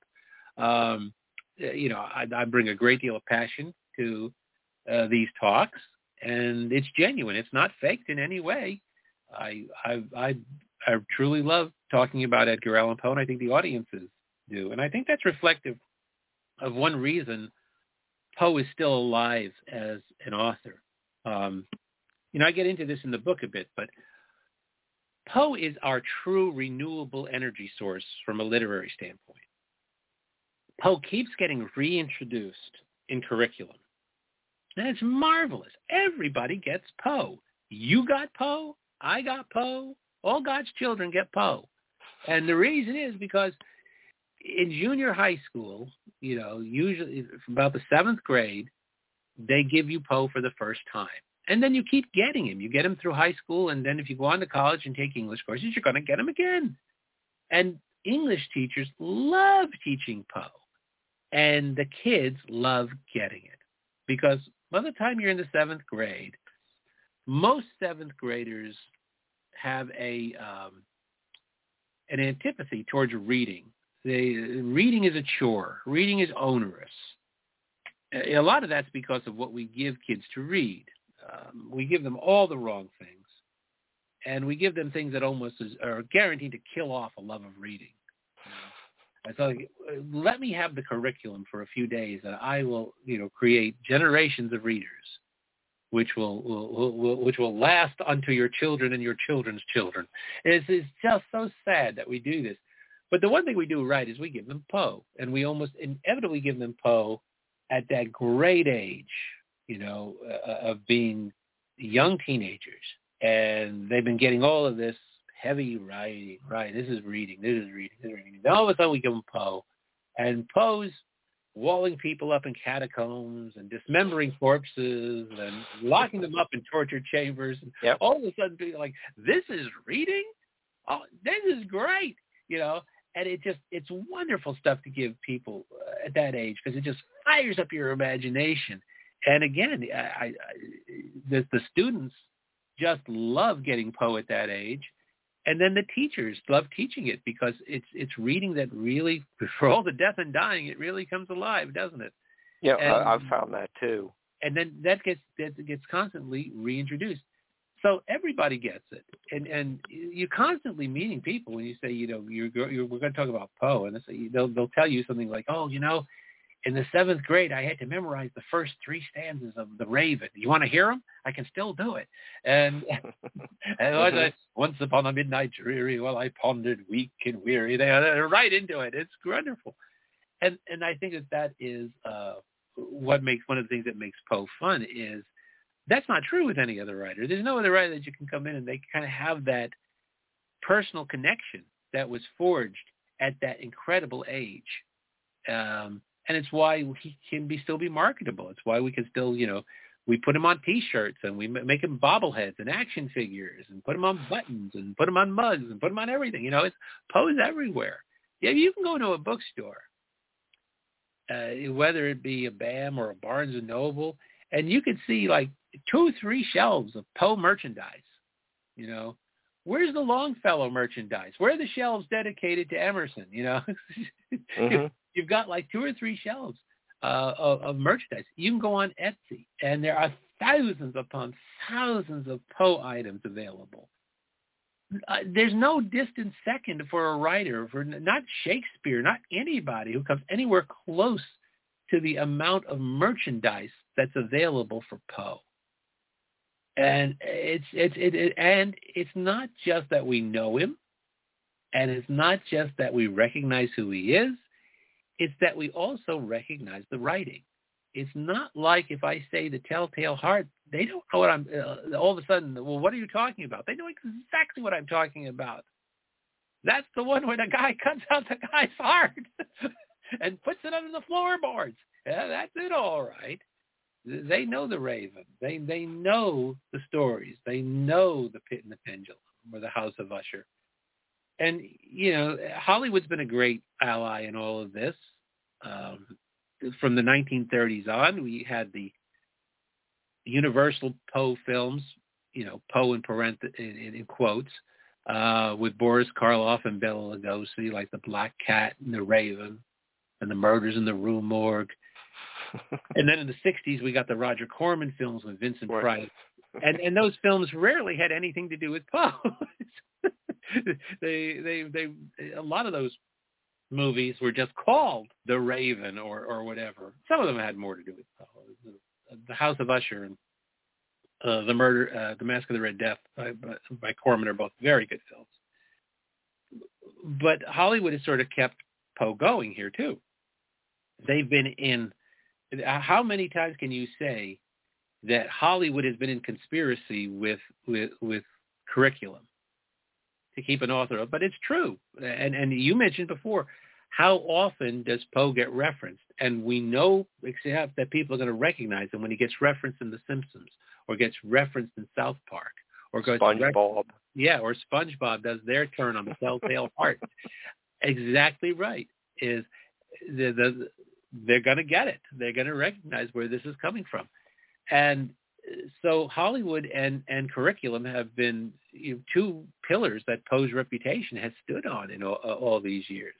And here he is. He's barreling in, you know, through the twenty-first century um, as the most read and most popular American author. And um, yeah, I, I think Twain is still as recognized, but he's not as read. You know, the the problem with Twain is he's dropped out of curriculum for, for the most part. He's he presents difficulties, which, you know, of putting his writing into historical context, which is difficult to do. And rather than face the difficulties, a lot of uh, academic institutions have just chosen to drop him out of curriculum. And um, I don't think his his great works get read as as much uh, as they used to. I don't think we're in the danger of Twain going away, but I think we quote Twain more than we read him. I, we recognize him still, and I think he gets quoted equally. He's probably the most quoted American author. But I think Poe's the best read because we actually read Poe, and we enjoy reading Poe. And so there's no resistance to it. And that's true of horror, too, you know, is that Poe becomes this this, this tradition of, you know, that's going to go on. And horror always gives you that wonderful metaphoric way of dealing with things. And so, you know, it gets a pass often enough. It doesn't get the respect that it's due, but it also kind of gets that pass.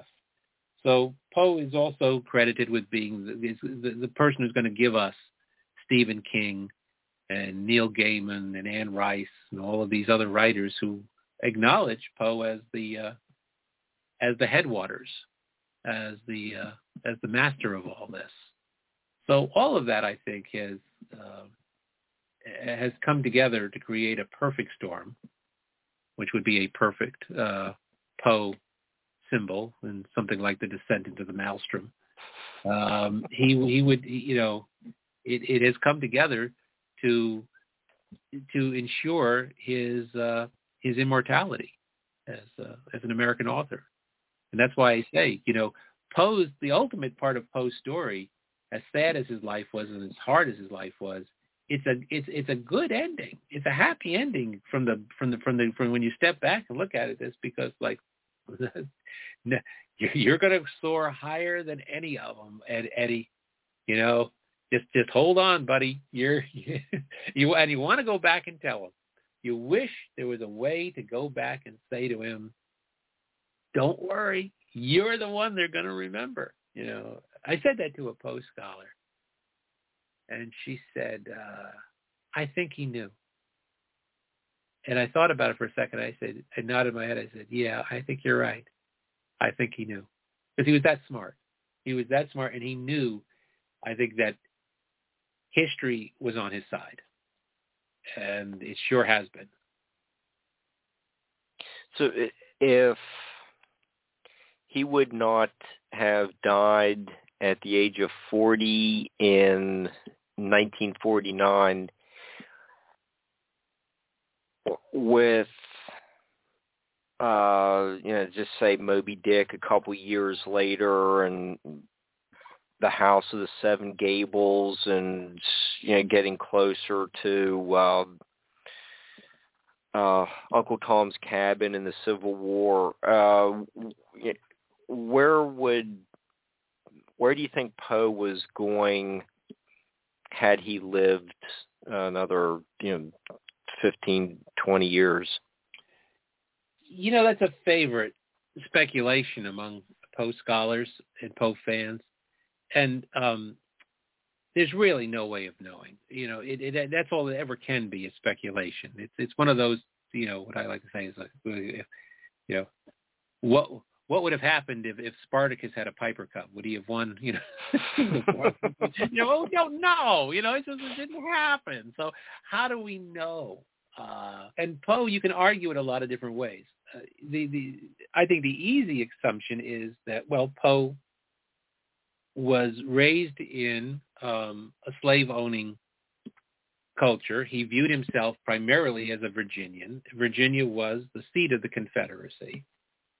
So had he lived, uh, he was anti-abolitionist. He did not like the abolitionists. So is the easy assumption that Poe would have joined the Confederate cause and fought for Virginia. Um, that's a very easy assumption because um, Poe is also a Whig. His politics were Whiggish, and the Whigs are going to become the Republicans.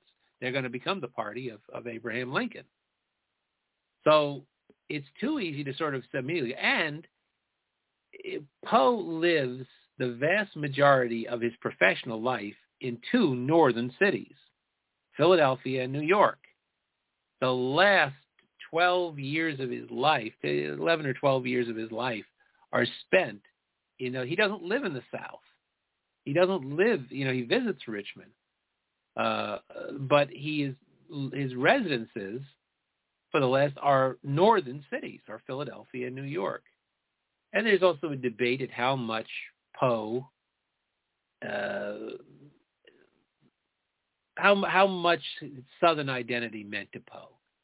Did he sort of accent his Southernness when it was convenient?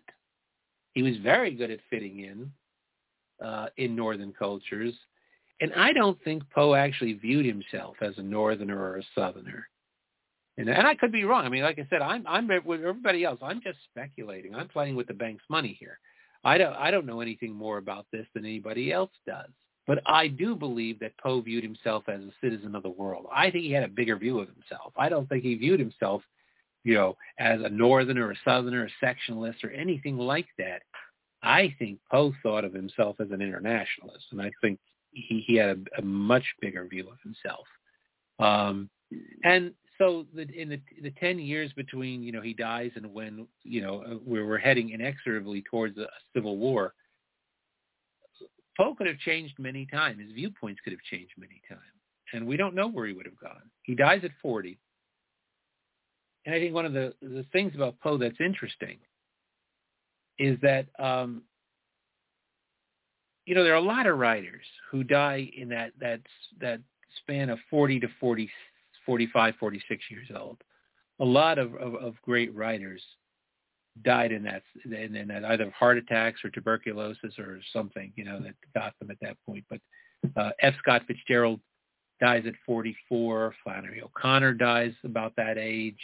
Jack London, uh, Robert Louis Stevenson, Anton Chekhov. Uh, they, they they all kind of check out in this this forty to forty-five, forty-six range. Um, and in almost every instance, when a writer dies at that age, people will say, what would they have accomplished?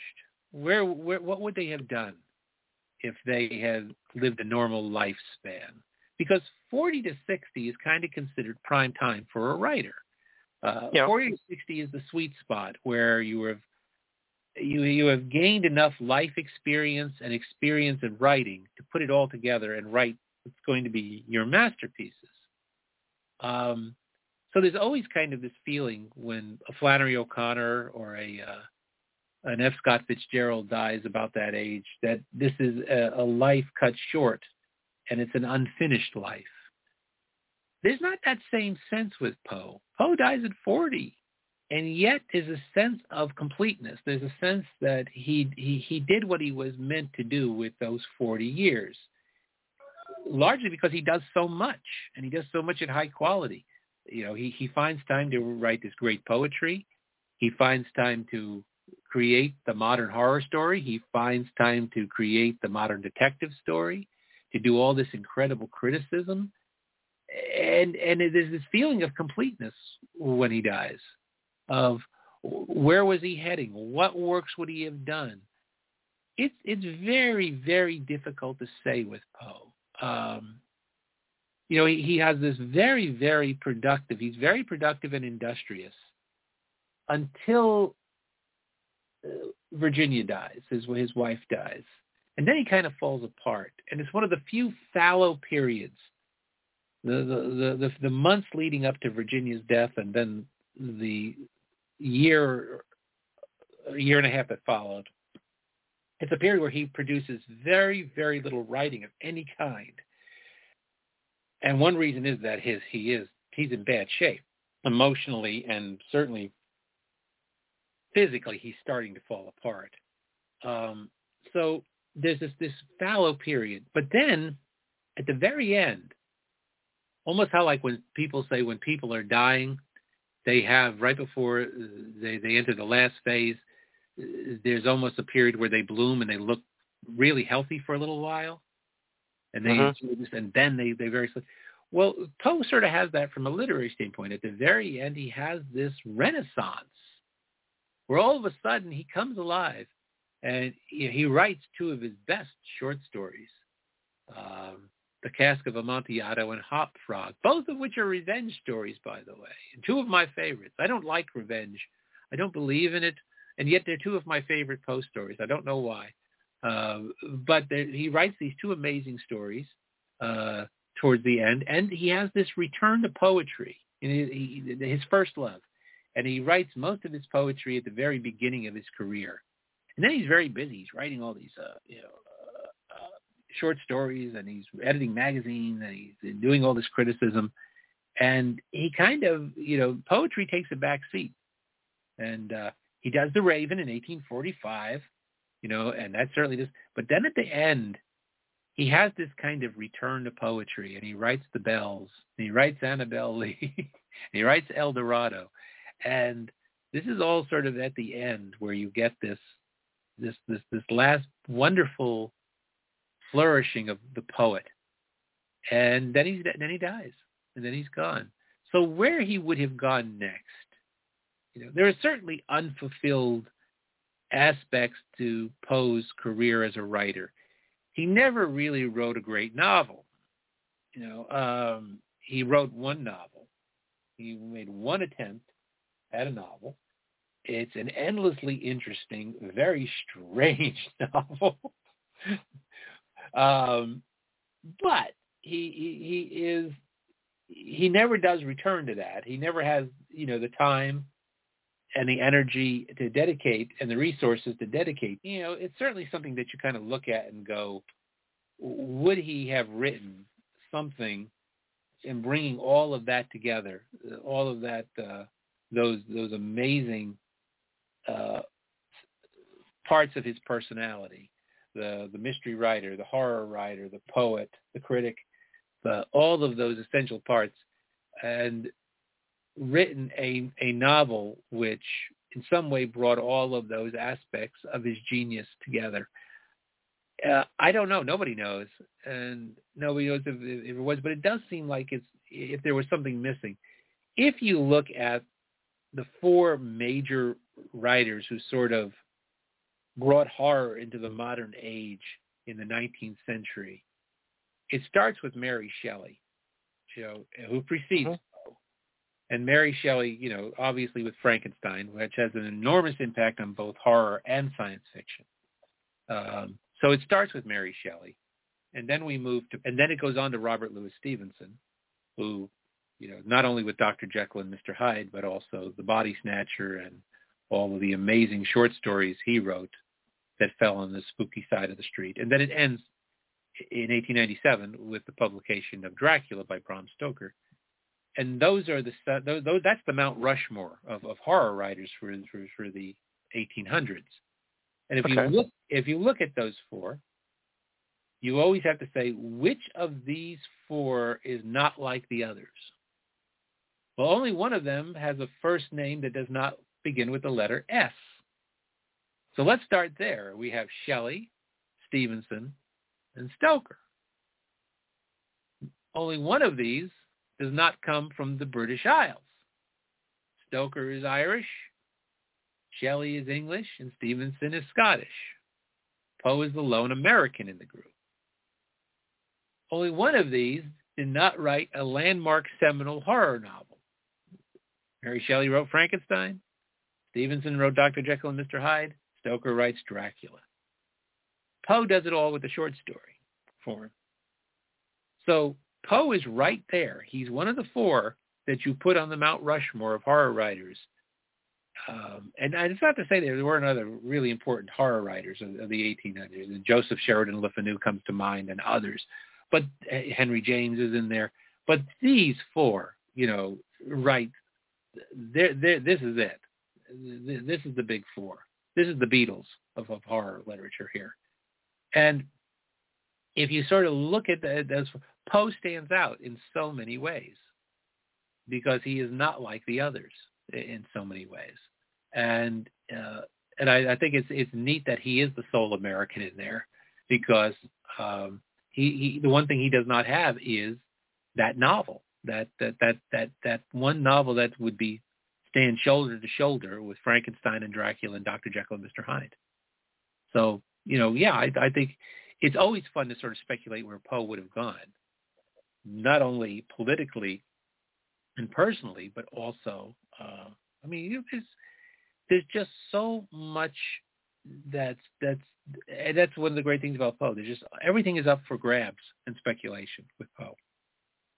And you can always argue it both ways. You could always sort of say, well, well, yeah, he would have done this, this, and this, and then you think, yeah, on the other hand, on the other, and there's always another hand with Poe. There is always, there's always another where you go, yes, but how about this? And I think that's one of the things that makes him fascinating. Okay, so yeah, you've mentioned yeah your talks with Stephen King and interviewing him for your book on uh, the Shawshank uh, Redemption. Uh, you know, you uh, also were uh, good friends with uh, Richard Matheson from the Twilight Zone and Duel. Um, you, you know, what was Poe's influence on Richard's writing career? Um, you know, I never asked that directly. Isn't that odd? Because Richard wrote um, a lot of the Roger Corman uh, Poe films. And you would think I would have had a deeper conversation with him about Poe. I don't think... And this is going to sound strange, because given that he did write the Poe adaptations, I don't think Poe resonated with Richard as much as it did other writers. But um, I don't think there's any question that Poe had an influence. Uh, he certainly Poe had a tremendous influence on, on uh, Charles Beaumont, who was Richard's close friend and fellow Twilight Zone writer. Uh, a, a, a bigger avowed influence on Beaumont than he was on Matheson. But there's no escaping it. Poe influenced them all either directly or indirectly. Stephen King said that. Stephen King said if Poe hadn't influenced him directly, he certainly influenced all the guys who influenced him. So it doesn't matter whether he influenced him directly or not, he still influenced him because the all the, the, the horror writers who followed were were influenced by by by Poe, and not just horror writers, also all kinds of writers were influenced by Poe. Um, you know, F. Scott Fitzgerald. Fitzgerald about, uh, cheered Poe and celebrated Poe. Poe is one of his primary influences. You don't really think of Fitzgerald and Poe in the same. No, I, yes. I wouldn't have thought that either. Yeah, but you, you do have this a, a lot of people who just. Thought George Bernard Shaw was a, was a tremendous Poe fan. So you have all of these writers who were, were, you know, profoundly influenced by Poe. And so even if there was no direct influence uh, on, on, on one, now, now Ray Bradbury, Bradbury was tremendously influenced by Poe and paid tribute to, to Poe in several of his own stories. There's several stories, a couple of which Poe actually shows up as a character, and, and others where he, he makes reference. You know, he does his own version uh, of uh, of the Tell-Tale Heart. He does his own version of the House of Usher. Um, you know, uh, and and again, you know, Ray said that uh, Poe took the horror story and made literature of it, and I think that's as insightful a, a, a description of Poe as we're ever going to get.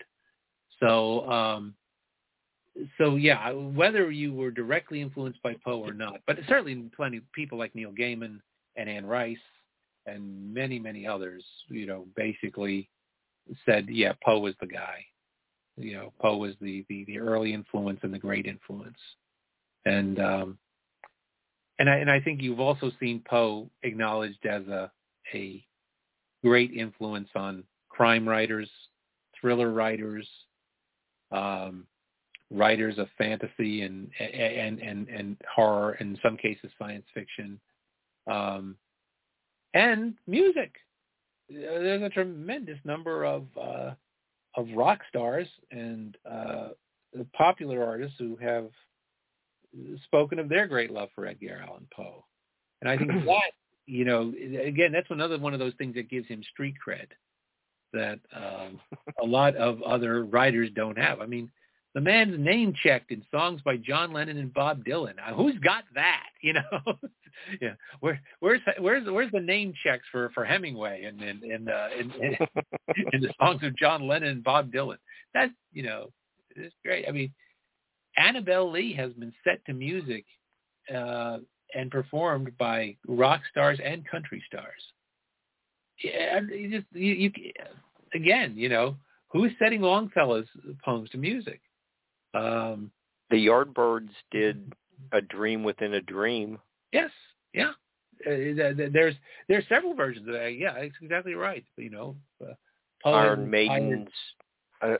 Uh, uh, Murders in the Rue Morgue. Right. He's been, he's inspired opera. He's inspired ballet. He's inspired rock music, country music. Um, it just, you know, that's that's one of the things I think it, it's. It's cool to like Edgar Allan Poe. It's, you know, you don't, you're never, and I think that's one of the things that we were talking about, you know, how are these talks going? I think it's one of the things that make it fun, that make it uh, tremendous fun. It's, everybody has um, one of those in direct influences, indirect influences, and then something which is in the realm of homage. You know, and whether that is a story by Ray Bradbury or an episode of The Simpsons or a song by John Lennon or whatever it is, it's there. And, I, and I'm sure that this, I mean, Baltimore alone, and, and I, I give Baltimore full credit for this. I have never, I don't know any other example of a town that has so embraced a literary figure as Baltimore has. You know, now Baltimore is very proud of the fact, the association with Poe. And there is this kind of friendly rivalry between the cities of who gets him. And Baltimore kind of wins because Baltimore has been so aggressive in its embracing of Poe. He also died there. And, you know, it's, they like to say in Baltimore, we got the body, we win. But uh, it, it's also true that the town has done a, a tremendous amount of... I, I, is there any other sports team anywhere that is named for a literary reference? Football, baseball. I don't think hockey. So. Yeah, can you find another reference? But you know, but but you know, the, the team is the Ravens, you know? And it's because they're in Baltimore, and it's because of Edgar Allan Poe. That I mean, we sort of accept that without even thinking. And I was like, there are no other teams named for a literary character. There's no, it, it, there's no literary reference, but there is in Baltimore. So I, I, I really give Baltimore full credit for so thoroughly embracing and uh, and and and and you know, really, really, pardon the expression, on the association with Poe. Well, you, you know, you also have uh, Nabokov's uh, Lolita, as well as Kubrick's version, The Divine Edgar. Oh, there's so much. I mean, um, it, it, you could do um, uh, an, a, a forever anthology on works which are were either directly influenced by Poe or indirectly influenced them. You could do the same thing with movies. You could do the same thing with television. So many uh, with novels which have either used Poe as a as a story through, or uh, as an as an actual character. It just that is all based on the idea, on the on the acceptance that we you're going to recognize the name, and that you're going to recognize a certain part of his literary output.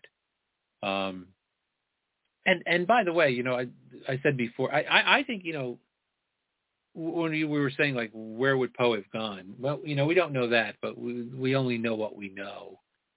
But I always kind of think that the more interesting speculation is, what would Poe think of his reputation today?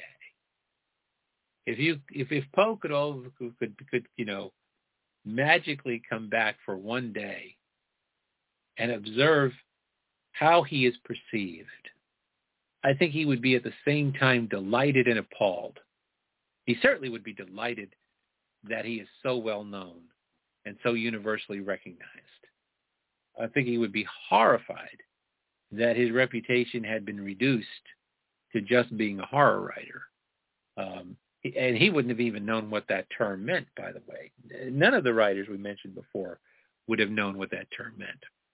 If you had said to Stevenson or Shelley, or Poe, for that matter, oh, you're a horror writer, they would have looked at you like, the term didn't exist. And they said, like, oh, you mean Gothic? Do you, do you mean I write Gothic? And uh, they would have said, well, yeah, so suppose, you know, I like to tell a good spooky story every once in a while, but only if that's the best way to tell the story. You know, Stevenson would have said, well, you know, today I'm writing Doctor Jekyll and Mister Hyde, but tomorrow I'm writing Treasure Island. And the next day I'm writing A Child's Garden of Verses. And the next day I'm writing an essay or a travel book.